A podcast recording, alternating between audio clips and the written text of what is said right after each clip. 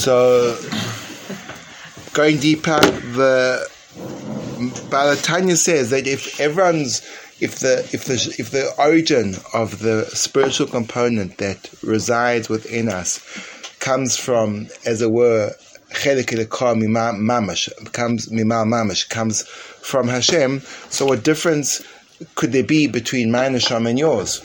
Seemingly, they're all of the same origin. They must all be of um, equal. To which the Baal Hatanya immediately addresses this, and he says, "Va'av revovis mine chaluke madroges beneshamos." And even though there are tens of thousands of different levels of soul, which is something to be conscious of. Just like we people have got different heights and weights and physical features, they've got different internal emotional components. Everyone's got a different spiritual anatomy. And each person's spiritual anatomy is very different. And some people in the hierarchy of spirituality, which means some people have a way more developed sense of spirituality, and some people have a far less developed sense of spirituality. And in my interactions with people, I don't know if this is an accurate, accurate reflection of what the Baal Hatanya is speaking about, but I definitely would come across people that are more tuned to the spiritual world and people who are more blunt to it. So it could be that is a function of the person's neshama and what they are, um, their neshama and, and how it's within their um, their being. Lein kates, goydel malis neshamas avis, the Moshe Rabbeinu, alav shama neshamas dereseinu edid ikvei meshicha. And he says, in the greatest contrast ever, if you go back to the neshamas of Moshe Rabbeinu, of the forefathers, Avram, Yitzchak, Yaakov, Moses. So these are the neshamas which were immensely colossal. The this week's parasha, which is Shmois, recounts that Moshe Rabbeinu was born, the entire house filled up with light. He had the kind of neshama which was incomprehensible for us to, to, to fathom. In other words, Moshe Rabbeinu was always destined to be Moshe Rabbeinu. It wasn't that Moshe Rabbeinu was born a normal, common, or garden yid, and he developed himself into a Moshe Rabbeinu. You have to be born a Moshe Rabbeinu to become a Moshe Rabbeinu. Not to say that he didn't have his tests and his trials and his, but the trials and the tribulations allowed him to own, to manifest through his choice the Moshe Rabbeinu that he was. A person with a lesser level of neshama could never be Moshe Rabbeinu just like only Avram could be Avram. Did Avram have tests, tests upon tests? But he needed to have the potential that when he overcame the test, the greatness would be revealed, which was an Abrahamic greatness. A lesser person would never be able to reach that. So just like in every element of the created world, there are hierarchies and certain things occupy certain places in an organism and in a structure. And just like in a business ecosystem, there's only one CEO. There are many other different workers within the organization. And in order for the organism to function fully, everyone has to be in their place. And just like in the body, there's only two eyes, two noses. If all of a sudden one of the toenails gets uppity and he says, I'm a little bit disappointed about my level in the body, I would like to be an eye. That's great. The problem is you can't see, mate. So there's no use in having some kind of calcified debris on the top of a person's um, nose bridge to just sit there and chill. It's not going to help anyone. So says the Baal Hatanya that there's daggers and daggers, levels and levels of neshamas and the Avos and Moshe Rabbeinu are like Shehem Bechinas Ekevayim Mamash Legabe Hamoyach V'Arosh. That if we look at Klal Yisrael as a body, which is a metaphor which is often used, well, if we are a body, well, someone's going to have to be the grime at the bottom of the foot. And that, my dear friends, is us. Because if you think about what our generation, which is coming at the tail end of a historical development, if you look at the, the body of Klal Yisrael, as stretching over time. So we are the heel, we the soles of the foot of the body whose head was with the Avos. With the patriarchs. So if you look at us as a body stretching over time, so the top of the body was there. That was the beginning of the spiritual glory days when the nation was formed with prophecy, with insight, with Moshe Rabbeinu transcending every known law of mortality and living without food or drink for 40 days and 40 nights, speaking ponim el ponim to Hashem. So that's the highest part of our body. Our body. We are Klal Yisrael. We are all part of that gigantic body. But which part are we?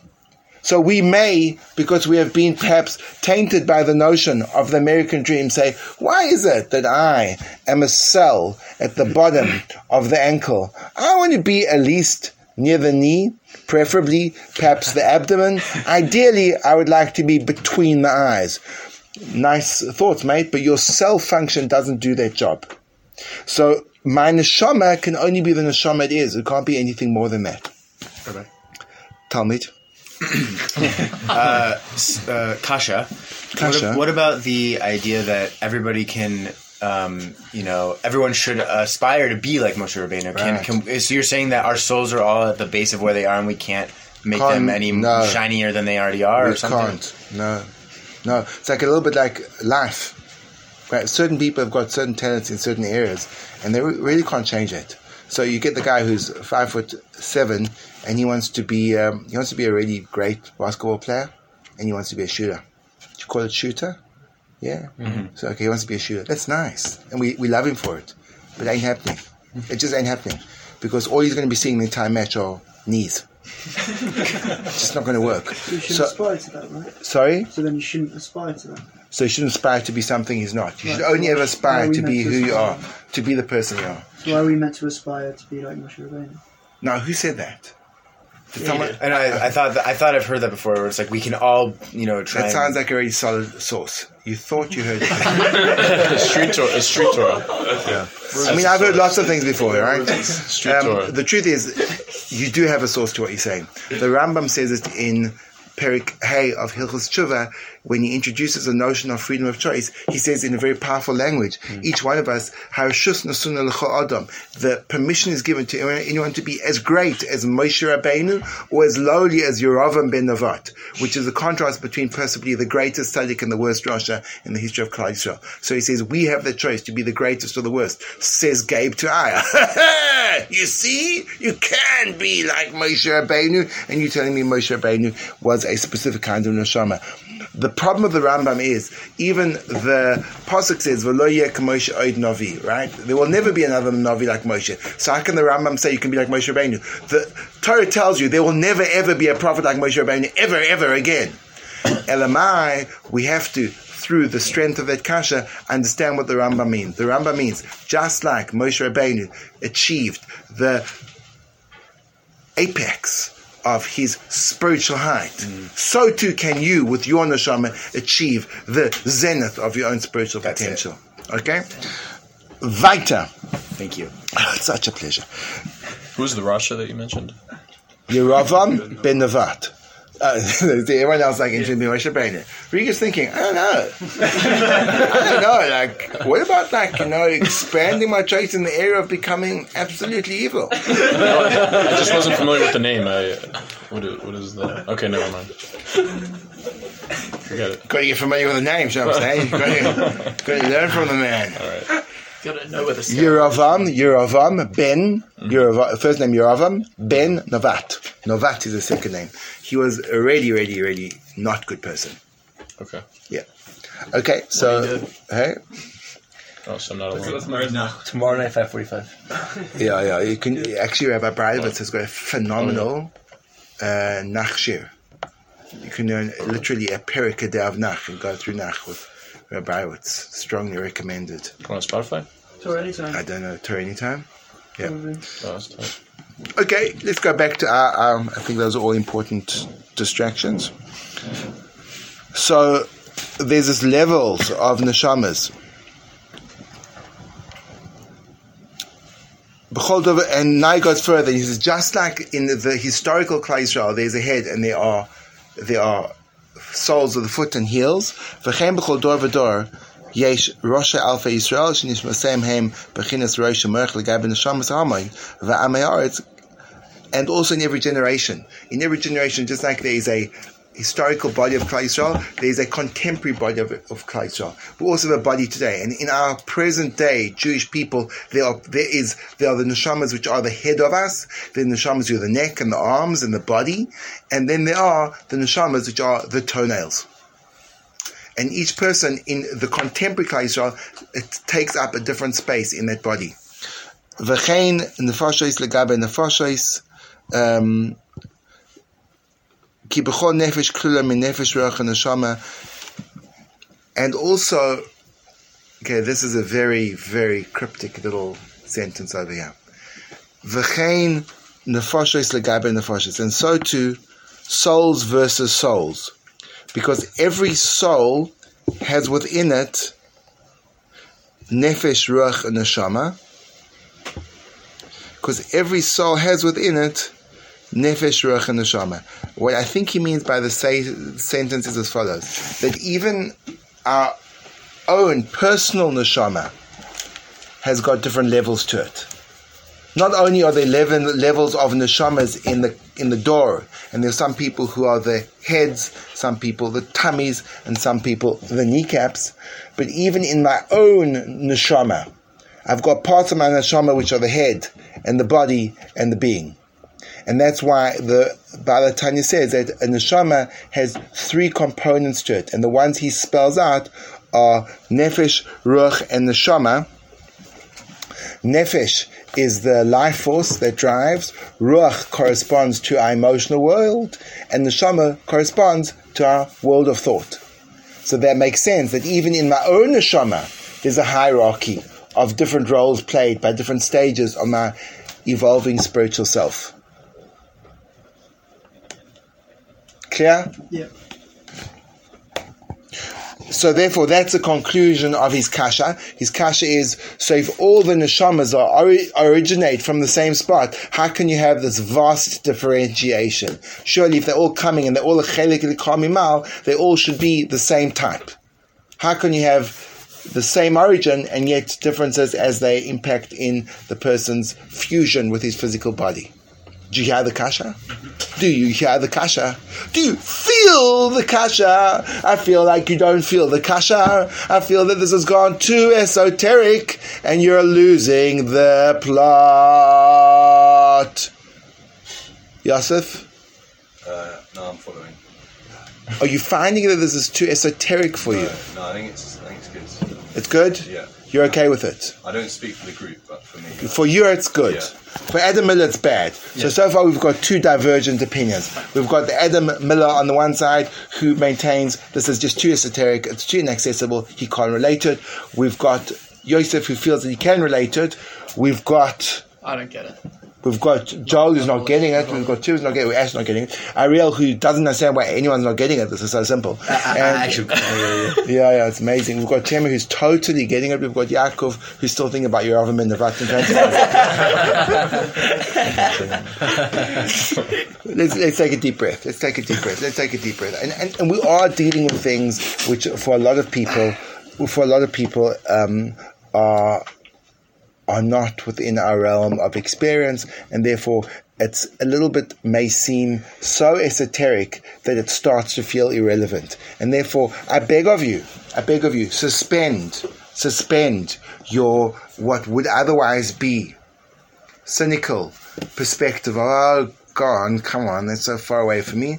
And allow yourself just a drop of an opening to understand that when you're first exposed to new wisdom, it may sound so uh, irrelevant to your present state that it's not even worth listening to.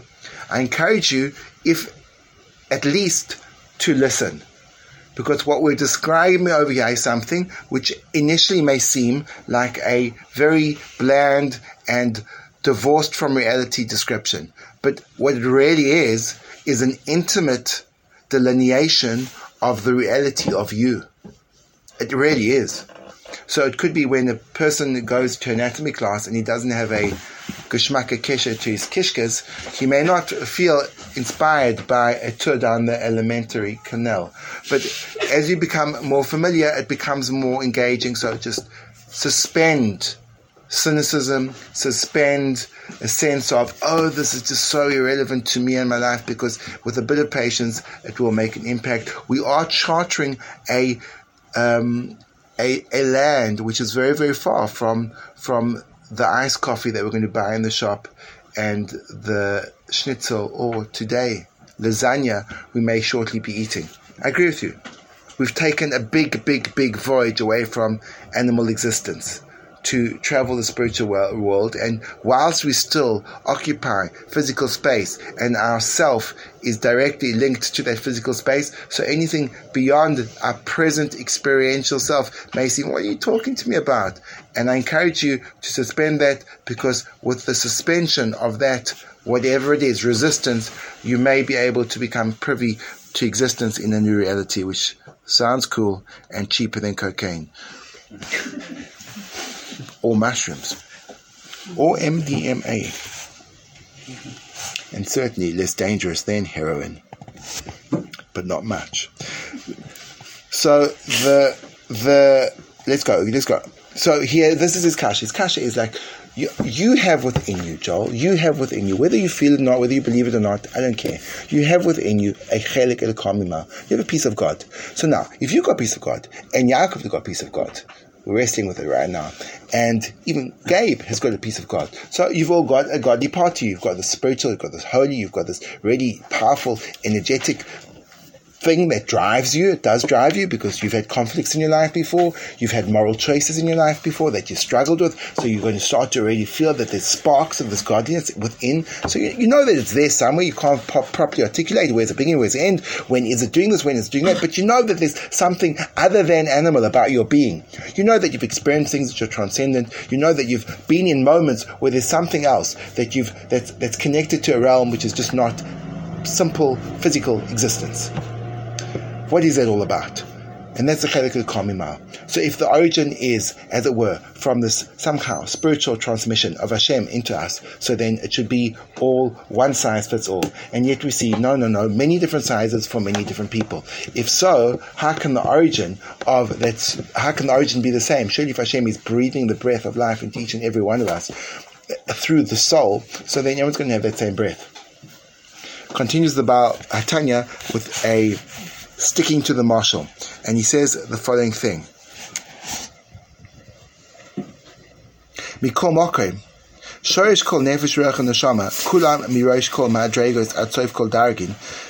Every ruach, nefesh ruach and neshama, from the highest of the high to the lowest of the low, hamalubash beguf amei aretz bekalim, even in the most ignorant and the lightest and less ser- serious of all people, nimshach still will be drawn down. Its starting point will always be the highest part in the highest mind of Hashem. Nishavu mitipazu mamash alidei shihasa tisha chadoshin bebet. That even so, the source is always from the highest mind of the father, and as the fetus develops, every part of the fetus comes from the same source.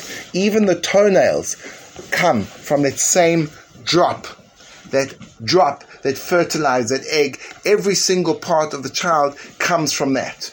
Even the lowest part of the child. So it's all a part of the Father. And it all comes from the highest part of the Father, even though in its manifestation in the body, each part plays a different role. And it goes down through the process of fetal development to expand, the body expands until eventually it becomes even the toenails.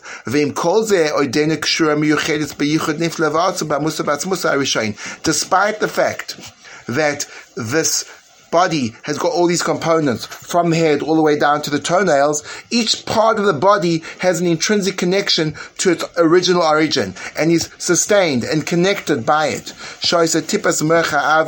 וגם עכשיו בבין מניקס הציפורניים וחיוס הנמשכס and even right now, even the toenails are connected somehow to the head. The brain is essentially running this operation called my body. So every part of my body essentially has a responsibility, a connection, and a way of being to the highest part of my being.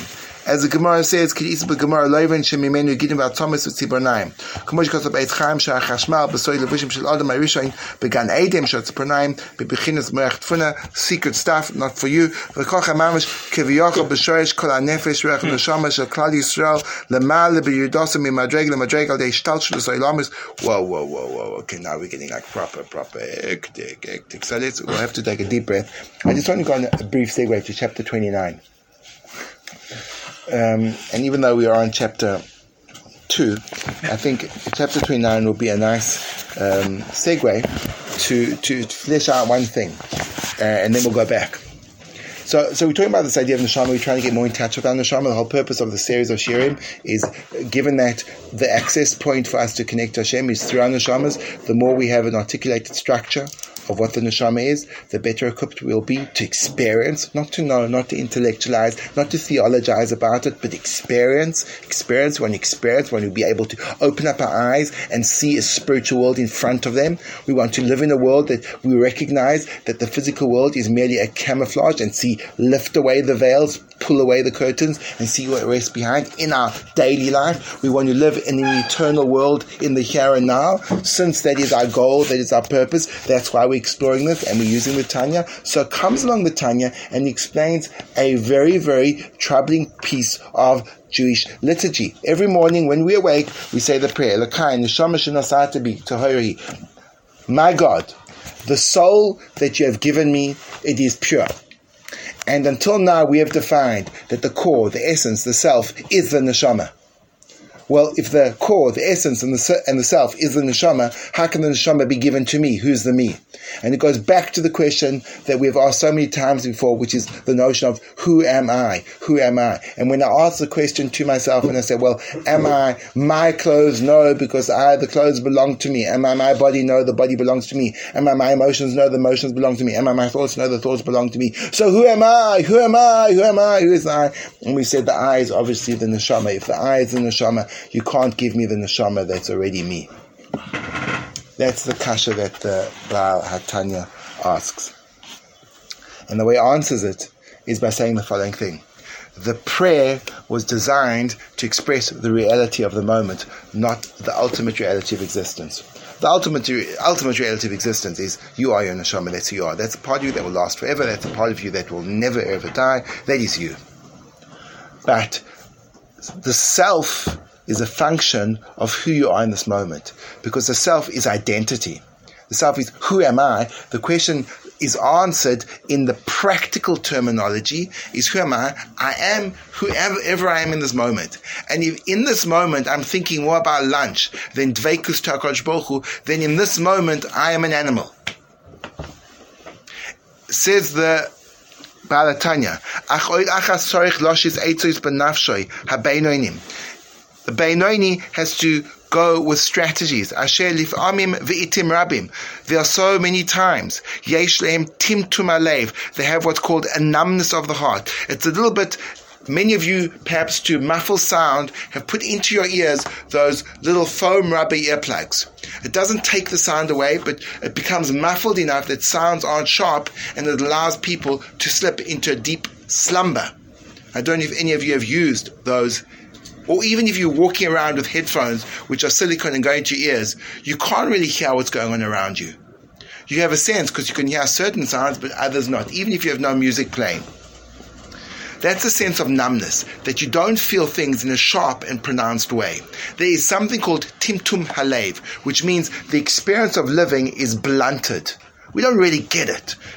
Living feels quite bland. Living feels like quite a drag. When you look outside, the, the vitality of the colors seems somewhat dulled. When you have an experience, an emotional connection, it seems somewhat diluted. It's called timtum halev. It's an experience of life where there's almost a barrier, an encroachment. No, not an encroachment, a boundary, a bound around me that stops me from having an unfiltered experience of the now. Everything seems to be strained through some kind of opaque sieve, and the kind of reality that reaches my experience seems to be so diluted. That's called Timtum. And since we are living in the world of Beinonim, which we'll expand upon more, this is a very common occurrence within our level of being. Hence, when a person has this, we have to figure out how do we get out of this? How do we stop dragging ourselves through this powerful spiritual apparatus which adorns our day? How can it be that I can experience a Tefillah of Mincha and not experience some level of Ruach HaKodesh simultaneously? How can it be that I can put on tefillin and not feel transported into a brand new realm, touching on the spiritual nature of the here and now? How can that be? It's all got to do with Timtum Halev. Timtum Halev, it's a kind of a invasion of the sensitivity of the heart, which is always a metaphor for experiential living. And therefore, as a result, I can't even begin to open up my heart in tefillah. When I stand and I say the Shemona Esrei, it literally feels like I'm speaking to thin air. There's none of the closeness, the intimacy that comes with the real tefillah, where you feel the Bore Olam around you, that you absorb his energy, that you understand that this is not a monologue, but a dialogue, and you feel his intented ear listening so carefully to every breath and word that you say. וגם לפעמים לא יוכל להילחם על העץ ולקדש עצמו במותר לו, בבני כפיידוס שבליבו, and sometimes you can't even excel in your service of Hashem, resisting temptations even though are permitted because of the heaviness in your heart. And the Zohar Kodesh gives us an amazing way forward to solve this problem. Unfortunately, we've run out of time. So this solution to this problem, which plagues many, will have to wait until another day.